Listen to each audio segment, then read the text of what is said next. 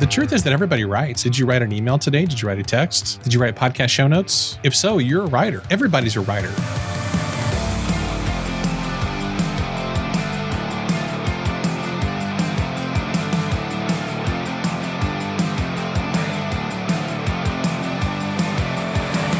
All right. Well, hey, friends, welcome back to the Christian Podcaster. I'm your host, Eric Nevins.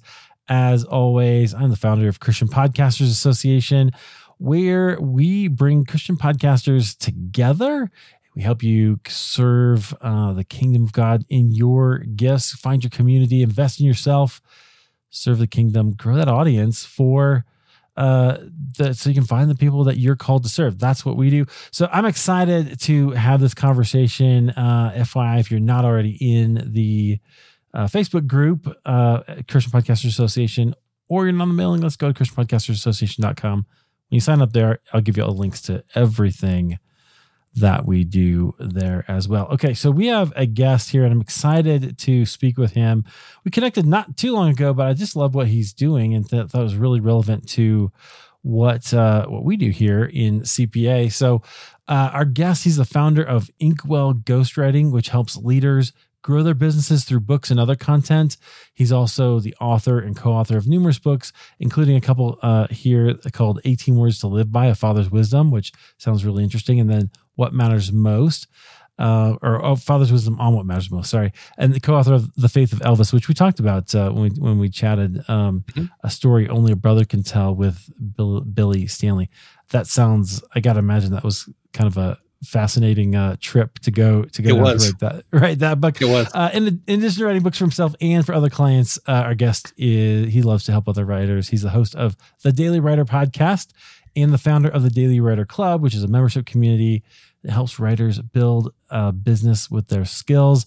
Hey, writing is a business. That's one of the best pieces of advice you can get. Podcasting is too, my friends. Our guest is Kent Sanders. Kent, uh, welcome to the Christian Podcaster. I'm glad you're here. Thank you. I appreciate the invite, Eric. I love podcasters. I love podcasting. I've been doing it a long time. Yeah. Not always successfully. Uh, at times, I've had a success a time or two, maybe. Well, you told, yeah, how long have you been podcasting? Because I think it's longer than me. Uh, I started in 2013 and I did a lot of things wrong for a long time. And I'm hopefully doing more things right than I'm doing wrong these days. Well, it's a process, isn't it? Just probably It just like process. writing. Yeah, it- it's a process. Yep. You you learn. Um, I for some reason this quote comes back to me a lot. I'm a big Billy Joel fan, and he's Mhm. got a line in The Entertainer: "The things I did not know at first, I learned by doing twice." You remember that? Like, Yeah. I'm like that's so right. That's that's Or dozens of times in my case before you learn something. Business, uh, writing, podcasting, whatever. That's all how it goes. So uh, I love it. Tell us. So I get kind of gave this big, broad kind of strokes of who you are and where you are right now. Tell us a little more about your work and then how you help writers. Sure. Well, I do a range of things related to books and writing, and I do things all the way from higher price things, all from higher price things all the way down to free. So I'll start with free. So I do a daily podcast, which I know sounds insane to some people, but it is a, in fact a daily show. I put out an episode every single day. It's called The Daily Writer, and that show is all about um, refining and building the habits for writing success. We talk a lot about business and creativity and writing habits and your writing voice and all kinds of things related to just being a successful writer. So I do that. I also have a daily email that I send out that's basically the same material. I have some freebies on my website, dailywriterlife.com for writers. And then kind of going up the chain, I also run, as you mentioned, Eric, a membership group called the Daily Writer Club. That is for writers who are seeking to build a business around their writing. Many of us in the group are doing client work. Uh, all of us are doing some kind of content writing. Most of us are publishing books. We're also doing podcasting and courses and other kinds of things as well.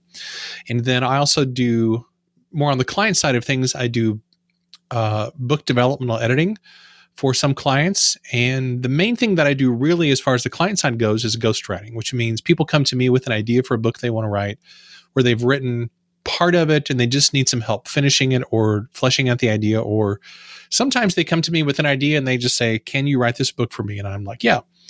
So ghostwriting is really the bulk of where I spend my time, but I really love helping writers and serving writers, which is why I do my membership group and my podcast and I do my own content and books as well. So that's basically me in a nutshell. Yeah, I love all that. Okay, so as podcasters, I got to actually ask you this question before we get into more about writing because there's a lot of things there that I think are interesting as well. But doing a daily show, some mm-hmm. of us look at that and go, "That seems like an awful lot." How do you? What's your process for that? And then how do you get? Like, how do you, do you batch? Do you stay ahead, or how does that work for you? I do. I do batch. So typically, my weekly schedule is sometime on Thursday. I write the next week's content. Sometimes I do it on Friday mornings, but I have a podcast producer. So if I don't get the stuff mm. to hmm. her by Friday at noon, I feel really, really guilty. There have been a couple times I've gotten to her later than that. And she's been very patient with me. Those are the weeks when I like send a Starbucks gift card through the mail or something. like yes. I'm so sorry, but I, I try really hard. She doesn't. She doesn't charge you extra. I know some. No, she doesn't. Will charge you extra. Okay, she, she's good. very patient. So she's she's okay. You found a good one. I, I, send a lot of no, no, cards. Not that not that those who charge. I have friends who do that, so I'm not. so yeah, I that, that, yeah. Okay, so you, you batch and then you have somebody do the editing for you and get that up. Yeah. So uh, essentially, what it consists of, my show is I write out the scripts for each episode. Basically, my show is six days a week. I do little short episodes that are one to two minutes long. So if you do that in word count, so I live and die by word counts as a writer, that's around two to 300 words an episode. But I tend to do those in series. So, like recently, I've done a series on writing habits. I did a series called The Writer's Pathway, where I break down how do you, what are the elements of a writing business um, did a series called uh, Clear the Clutter, which I just talk about cleaning up your workspace and cleaning up your digital life. So I tend to do it in series. And of course, this is a Christian podcaster deal that we're doing. And a lot of your audience, Eric, will recognize the value of doing things in series. Pastors and teachers do it all the time in the church world. And there's a lot of value in doing that as a podcaster, especially when you do a daily show. Mm-hmm. So it's really yeah. not as difficult as a lot of people think it is. Right, right. And even if you didn't have a producer, you could do you could probably mm-hmm. do it yourself if you really wanted I to could. and just put your I, I did it, for yeah. myself. I did it by myself for many, many years, up until just a couple years ago. Yeah. Yeah, absolutely. Well, that's good. Okay, so I want to know. I know you didn't start out as a writer, or maybe you've always been a writing. So I want to know kind of how has writing, but that wasn't your profession. Let me put it that way, right? Correct. So you you came to this, uh, you know, sometime and after you had already had a career, right? Mm-hmm. So, so tell us about kind of how writing has influenced your life, and then that story of how you came into this business. So I used to be a pastor. Actually, I was a, a music pastor for probably seven or eight years in my twenties. I went Up to college to actually be a preacher. I didn't know there were other types of ministry work that you could do. I just assumed, well, if I'm if I'm feeling a call to do church ministry, that it should be preaching. That's all that I really knew so that's what I went to school to do. But then I got really involved in music. I'd always been kind of a music nerd in high school, you know, band, choir, theater, that kind of stuff. And uh, once I got to college, I discovered, oh, there's actually people who do this for a job in the church world. So that's what I did after college. I was a worship pastor for a long time. And then when I was 29, I had the opportunity to teach at the same school where I went in North St. Louis. So I lived just outside of St. Louis. Went back to the same school where I attended, and um, was in charge of our music program there for about 10 years. And after that, after I did that, I, I switched away from that and transitioned into teaching more communications and arts and film and storytelling and more of those kinds of courses, which I really loved. But at the same time, what, as I was doing that, I saw where the higher education industry was going, which was not a good place, meaning a lot of schools were closing. A lot of my friends lost their jobs in other schools. And so I needed to develop a plan B. So I started freelance writing on the side. I got connected with a friend of mine who was a podcast producer, and he asked me if I would do show notes for a client of his that he he was producing his show. And I said, "Yeah, it sounds like fun, and I can make some extra money on the side. That sounds like a cool deal." So I started doing that, and that led to other types of freelance work. And then eventually, I decided I wanted to pivot my total career to doing that kind of stuff, and I got involved in the ghostwriting world. And I knew that if I did that successfully, I could leave my teaching job and then do that as my full time job. And then as I was doing that, I also was developing this Daily Writer Club and the podcast on the side, writing my own books. So I've always kind of had both tracks going, my own stuff as well as stuff for mm-hmm. clients. And I, I really enjoy the cross pollination that comes from that. Yeah, I love that. That's a lot of fun. Okay, so yeah, you kind of got into it and uh, started writing. I want to talk to you about um, ghostwriting a little bit because I, sure. I don't know if that applies to all of us, right? Maybe, so maybe right. I, I don't know if everybody would want to do that, but I'm really interested in how you think about the ethics of ghostwriting. Right, you're writing the book. How does that work for you? How do, how do you think about that? Well, the way that I there's a lot of different ways to frame that. So today's we're recording this on Valentine's Day, right? So I guarantee you that almost every person listening is using a ghostwriter today. And what I mean by that is if you bought a Hallmark card or uh, you know a card from somewhere and you gave a greeting right. card or a Valentine's Day card to somebody, you just bought the services of a ghostwriter because somebody else wrote that card. You gave it to your wife or your husband or whatever, that special someone, and you essentially paid somebody else to write content that expressed emotions or desire that you have. So all of us have used ghostwriters. We just don't think of it in terms of of ghostwriting. Mm. And when you ghostwrite books or articles or other kinds of things for people, it's really the exact same thing. It's just expanded and it's more detailed. It's more expensive but it's really the exact same idea. People come to me whenever they have a book or other things that they want to create that are based around writing, and they don't have the time or the skill to do it. And if you're a business leader who's running a successful company or you're an entrepreneur and you're not a natural writer and you don't enjoy writing, really it's a bad use of your time to spend hundreds of hours trying to stress out over writing this book when it's not a skill that you have. You've got way more high value things to be doing. So that's where somebody like me comes in, where I take your thoughts, your voice, your framework for whatever it is that you want to do the book about, and I capture your stories and ideas, and I I'm basically just a mouthpiece. That's that's all that it is. Mm. You're you're just you're just a mouthpiece for that other person's ideas. Yeah, yeah, I like that.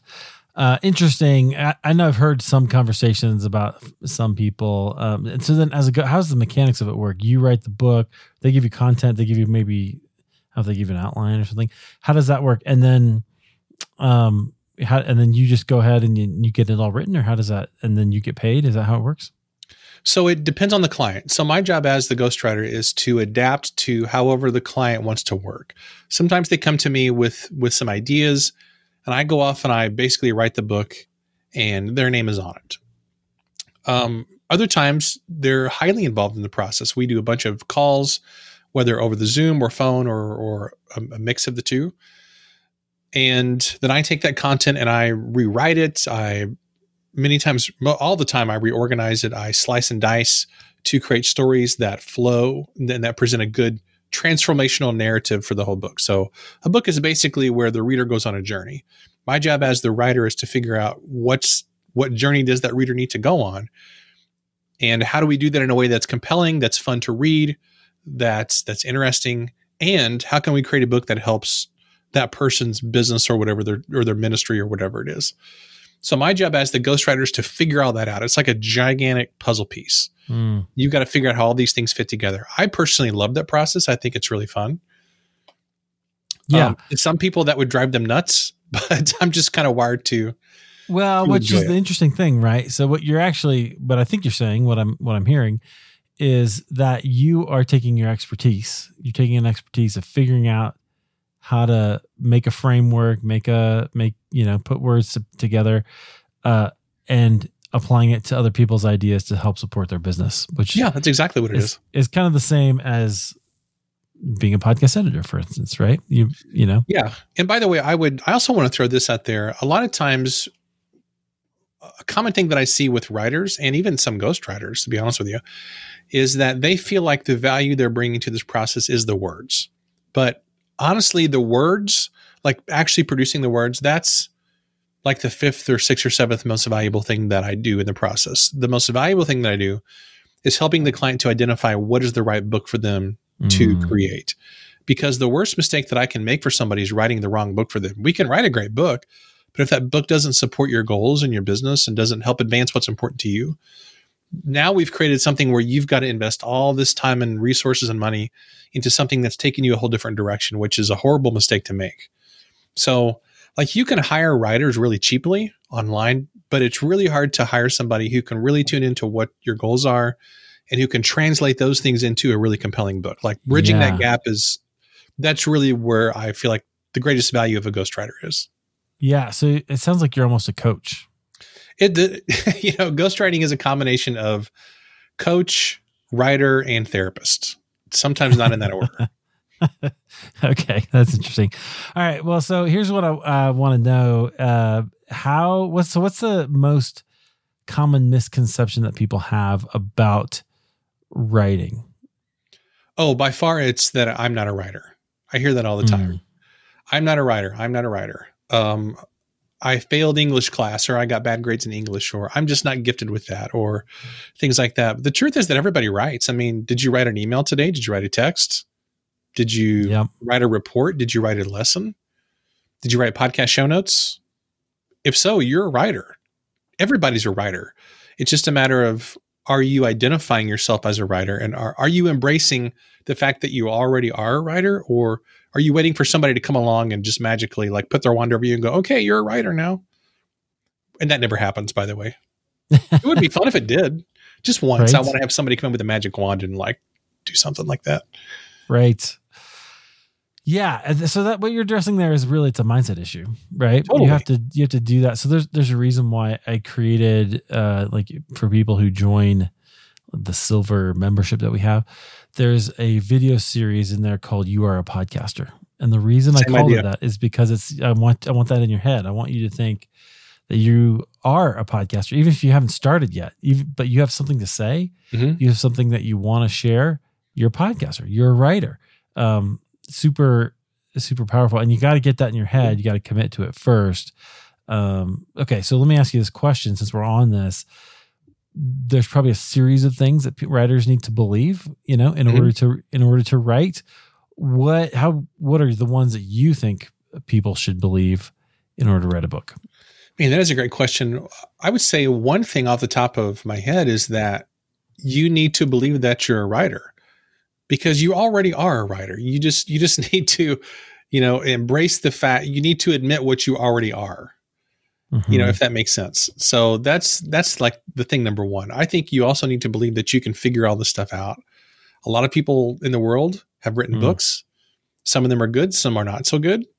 But you you can write a book. A book is just a a process of a few really simple steps. I didn't say it was easier that you, you can do it fast necessarily. I mean you can do it fast i guess.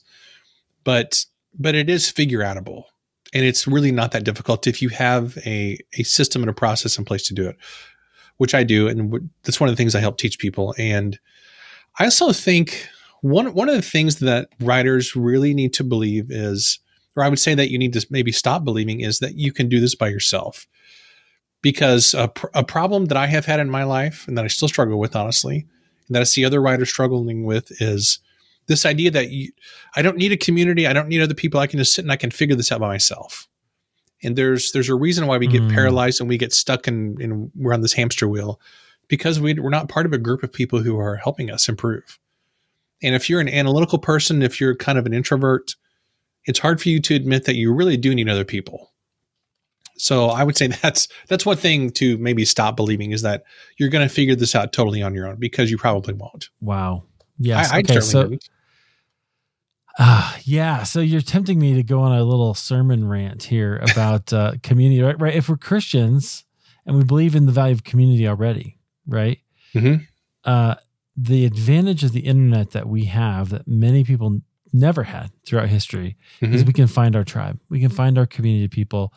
They may not be in the community around us where we are in our in our church in our town, but they are available online. So you have a community of mm-hmm. writers mm-hmm. that you're you're bringing together and serving we do podcasters here, Christian podcasters, uh, but you do need a community. You need to have a community of somebody who's going to keep you accountable, give you the latest information, and support you however you need when things come up. So, uh, yep. boy, absolutely. You don't even Jesus don't, needed a community.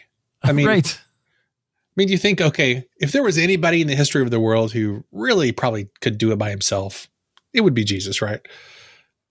But even he had his own community. Yes. Okay all right, I'm not going to get too theological, it's a whole other but, wax, but we get we can dive into the whole Trinitarian community yeah. too. That's a whole that's a whole different deal. Example. That's another that's another theological uh, concept maybe we could bring to bear here. Anyway, yeah. Um, okay, I love that. I think that's really interesting. You had an interesting piece that I read on your on your blog recently too about competition, mm-hmm. and you said your real competition, um, you know, is not maybe what you think. So why is it important to look back over kind of where you've come and kind of explain to us what you meant by that? Well, the only measurement that I think you, the primary measurement that we should have in our lives is who were we yesterday? Who were we last week or last month or last year or five or 10 years ago? Whatever metric you want to put on it. And that's important because when primarily you compare yourself to other people, that's kind of a mirage. That's, you know, a mirage. If you go into a desert, people see a mirage. Mirage, a mirage is when you think you see something that doesn't actually exist. And we do that all the time, especially with social media or with other authors. In the author world, it's really easy to compare yourself to, well, this other person has more book sales or they have more books or they're getting more notoriety or they have more Amazon reviews or whatever metric you feel like is is important to you and your kind of self-esteem as a writer. Podcasts podcasters do the same thing as well. We look on Apple Podcasts mm-hmm. and we're mm-hmm. like, well, that guy has or that guy or that girl, they have more ratings or reviews. So obviously they're better than me and I kind of suck as a podcaster because they have more than me or yep. they got featured at podcast movement or whatever the thing is, you know. But the problem is that whenever you're comparing yourself to other people, it's a mirage because you're only seeing a tiny bit of who that person is and what their life or their business is really like. And how many times have you you thought somebody was really successful and then you learn something about them or they crash and burn and and you discover, oh, that that picture of of complete success and happiness was a total mirage. And even if somebody yeah. is actually healthy and they're really doing well, you're you're not seeing all the things that are part of the the picture for them, but you're seeing the whole picture of yourself. And so we take our whole lives and we compare that to the sliver of success that we see with somebody else. And that's all that we typically see of them. And it's really it's not a fair comparison, it's not accurate, it's not healthy. So look back who you were three months ago or a year ago? Are you better than you were then? Are you making good progress? Are you improving? That's the only metric I think that really matters. Absolutely. Uh, you know, I think I say this all the time. Podcasting is more about personal growth than it is about spiritual growth, right? Or, or about, about audience growth. It is personal and it is spiritual. Um, so that is the big the reason to look back and see what you where you have come. I can look back you know, I started podcasting in 2016. I mean, that's seven years ago. That's hard to believe. Long time, right? But uh, but I've grown so much, and you know, just even making connections, like like connecting with you, never would have happened when I worked. I call I affectionately call it bank jail when I. So that's, uh, ne- but never would have happened if I had hadn't taken that um, step to just try something new. You know. Yeah. Um, okay. So one of the things that I really wanted to talk to you about because uh, I think we had this conversation, and I was like, "That's something our our podcasters want to know about." Mm-hmm. So there's this interesting thing that happens, which is you get it. Say you start with a pod. Some people start with writing. Some people start with a podcast. Some people start with speaking. But all those things mm-hmm. inevitably and eventually end up together, right? As part of mm-hmm. a as part of a. They're all different facets of a. We can call it a personal brand, totally, um, or or a ministry, whatever you want to want to call it. So you um, mentioned that you were kind of wish more people understood how easy it was to actually take your audio content, turn it into a book. So tell us about that. Like, what's how can we do that, and um, like, what's the kind of maybe process that you would walk somebody through? Well, there's different levels of repurposing content between. I'm going to say not just a book, but also anything written. You know, blog posts or articles, social media, books, courses, those kinds of things versus podcast, which obviously is audio. And there's, uh, again, there's different levels of doing this. So, one very simple way is you can take your audio and just run it through something like Descript. Descript is, is an app, it does a whole bunch of really cool things. I only use Descript for creating, excuse me, for creating transcripts out of audio content. I primarily use it for when I do client calls, ghostwriting client calls. I run that through the Descript app, and that spits out a transcript that is actually pretty accurate. I mean, I have to do a lot of editing to it, but it's it's pretty accurate, surprisingly so. So that's one kind of level one for repurposing stuff is you can run your audio through transcription apps, and then you can get a a written version of that, which then you have to clean up and figure out how to repurpose that for blog post or articles or social media or books or or whatever. And all of those require or emails, all of those require something a little bit different. You can't just wholesale dump content from one place into another place because they're they're different, slightly different formats. um, now, another kind of I would say a higher level way of doing it is if you want to reuse your podcast audio into a book form, is that you would actually outline your book first. So figure out what your book is going to be, and then you can use that material on your podcast, whether through interviews or solo episodes or conversations or whatever your format is for your podcast. So basically, you figure out what is your book going to be, then take that book content, use that on your podcast some way, and flesh it out, and then take the transcripts of your episodes or your show notes or whatever you want to use from that, and then use that as your actual book content. And that works really, really well. That's actually what I do on my show a lot of times is I figure out what am I going to be writing about and what do I want to use in a book project? And then I will do that as a podcast, a series of podcast episodes. And then I will take that material and then reuse it in the book. And the reason why I like doing that is because when you have a regular podcast, it forces you to create the content. If yep. I outline a book, that outline can sit there for years and I there's nothing forcing me to do anything with it. But if you have a podcast where listeners are expecting you to show up and create something, you kind of have to do it whether you feel like it or not. And I love doing a daily show because it forces me to create in little small chunks on a daily. I mean, I don't do it every day, but I, I release it every day. And that has been immensely valuable to me because to be honest with you, Eric, 90, 95% of the time, I don't feel like doing my podcast. I do it because it's a schedule, because I'm committed to showing up and doing it. I'm never really in the mood to hassle with it. But when right. I get into it, then I'm really feeling it so having that expectation there and knowing that people are listening to it, they're downloading it, they're sending me emails or making comments on social media about it, that is really powerful. Which I think is one of the values of being a podcaster is that you get immediate feedback on your content. Because you can look in your downloads and you can immediately see which episodes are tracking with people. I mean, there's no you, you don't have to guess. You know immediately. Which I think is, yeah. is really really fun. Right, because you see the downloads. Yeah, yeah, I think that's um super interesting. I, what fascinates me, I honestly, I kind of forget this sometimes, is that uh, it used to be that a book had to be all brand new content, right? Like, and now a lot of times, as I understand, somebody correct me if you're watching and you think this is wrong, but uh, publishers want to know that the that somebody resonates with the content already, right? They mm-hmm. want to know that you've that you've tested it and that it's totally somebody's going to want to buy it. So, in addition to having a platform and already having an audience built in, an email list and and social followings and all that, yeah. but but that is a thing that they're looking for. So, um, it, it's not as frowned upon as it was kind of maybe ten years ago uh, to yeah. turn your blog into a book. That kind of became a, a, a thing. Yeah, and I would say now publishers won't like this, but I would say your what's the word I'm looking for? The the default um, direction for people doing books should be self publishing. The default should mm. not be trying to find an agent and pitch traditional publishers. I've done hybrid, I've done traditional. You know, the book that I did with Elvis's brother, The Faith of Elvis, that was through HarperCollins. Thomas Nelson, a subsidiary of HarperCollins, yeah, uh, which was great. Um, and I've done, I've done self publishing. I love self publishing. I think it's great because you have okay. total control over it. You're right. So that, that was, yeah, I was going to ask about that because you, mm-hmm. you can't just say that. Now you got to tell us why. So what, so what, uh, what, uh, so you have control. Uh, so is that helpful? Like if you, you know, obviously you get, you know, a larger share of whatever, whatever you're mm-hmm. selling it for, but, uh, what kind of things can you control that you otherwise can't? Well, the first thing is you have rights to your intellectual property. So if you go through a publisher, typically, now I'm not I'm not going to say always because it depends on the publisher, but almost always the publisher wants the actual rights to that material. So you don't control it.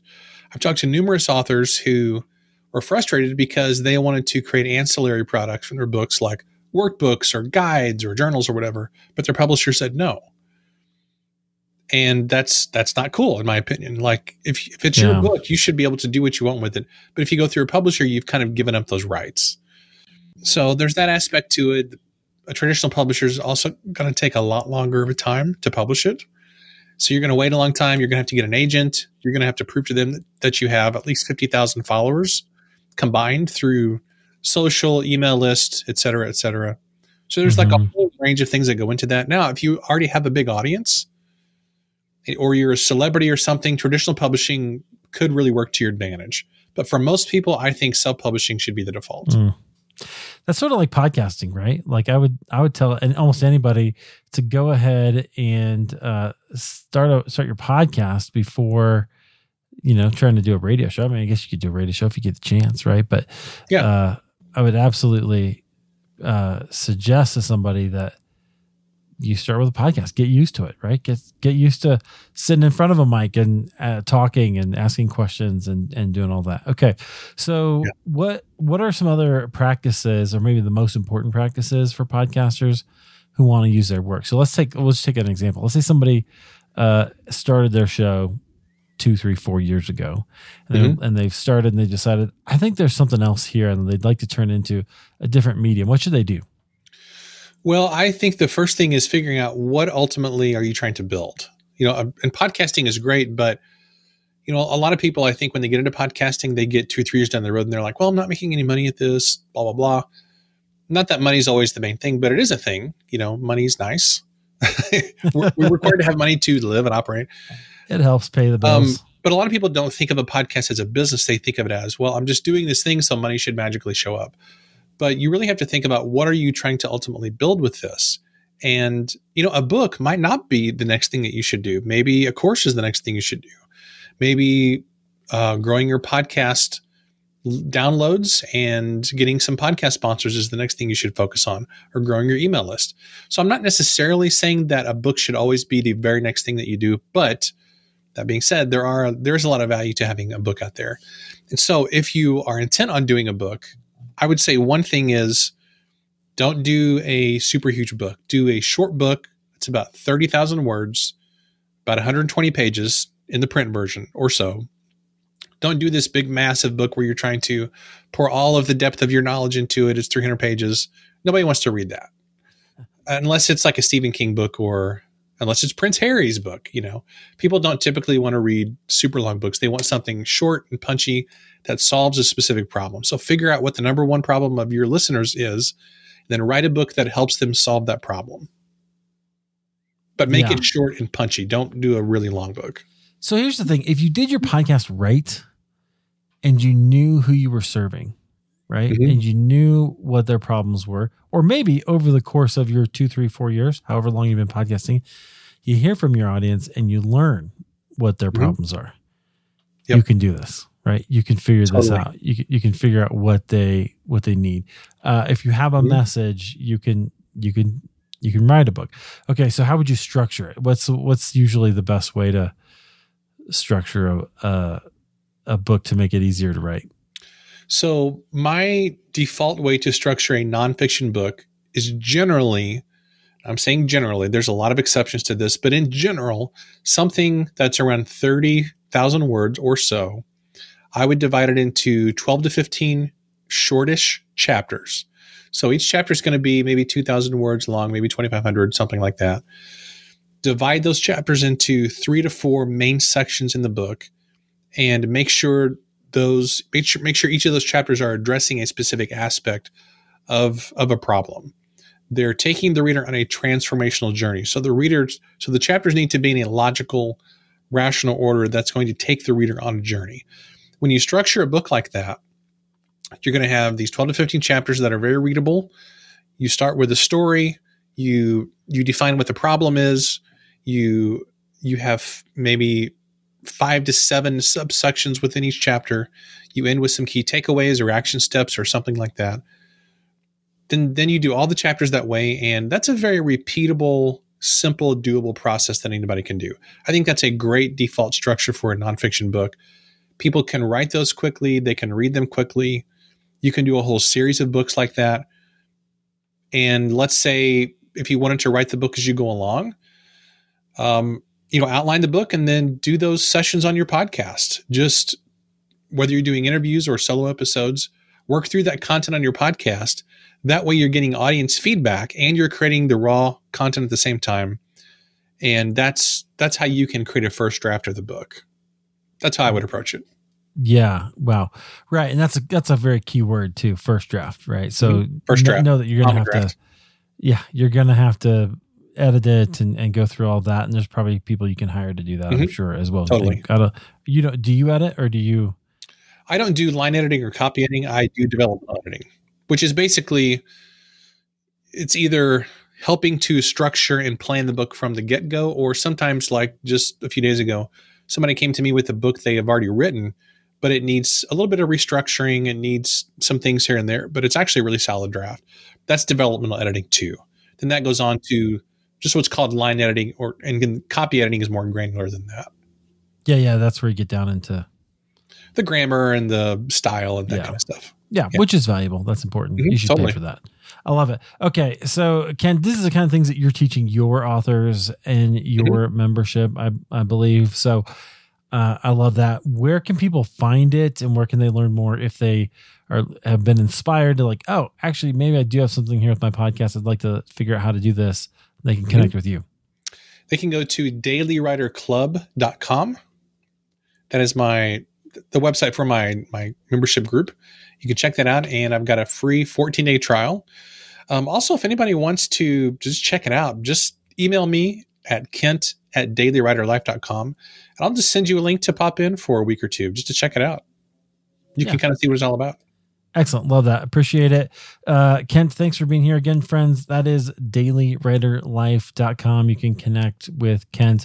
Uh, we have show notes and everything will be available at christianpodcastersassociation.com as well. So you can find that link in case you missed it. All right, friends. Uh, Kent, thanks so much for being here. I appreciate it. My pleasure. Friends, I want to let you know if you uh, have not yet looked at uh, some of the stuff that we're doing in Christian Podcaster Association. We got memberships, we got uh, all kinds of other things that can help you. Some of it's free, some of it's low cost, uh, some of it uh, is a little higher depending on what you're looking for. But uh, would love for you to check that out at ChristianPodcasterAssociation.com. Thanks, Kent. Have a good one. Okay. Thanks so much.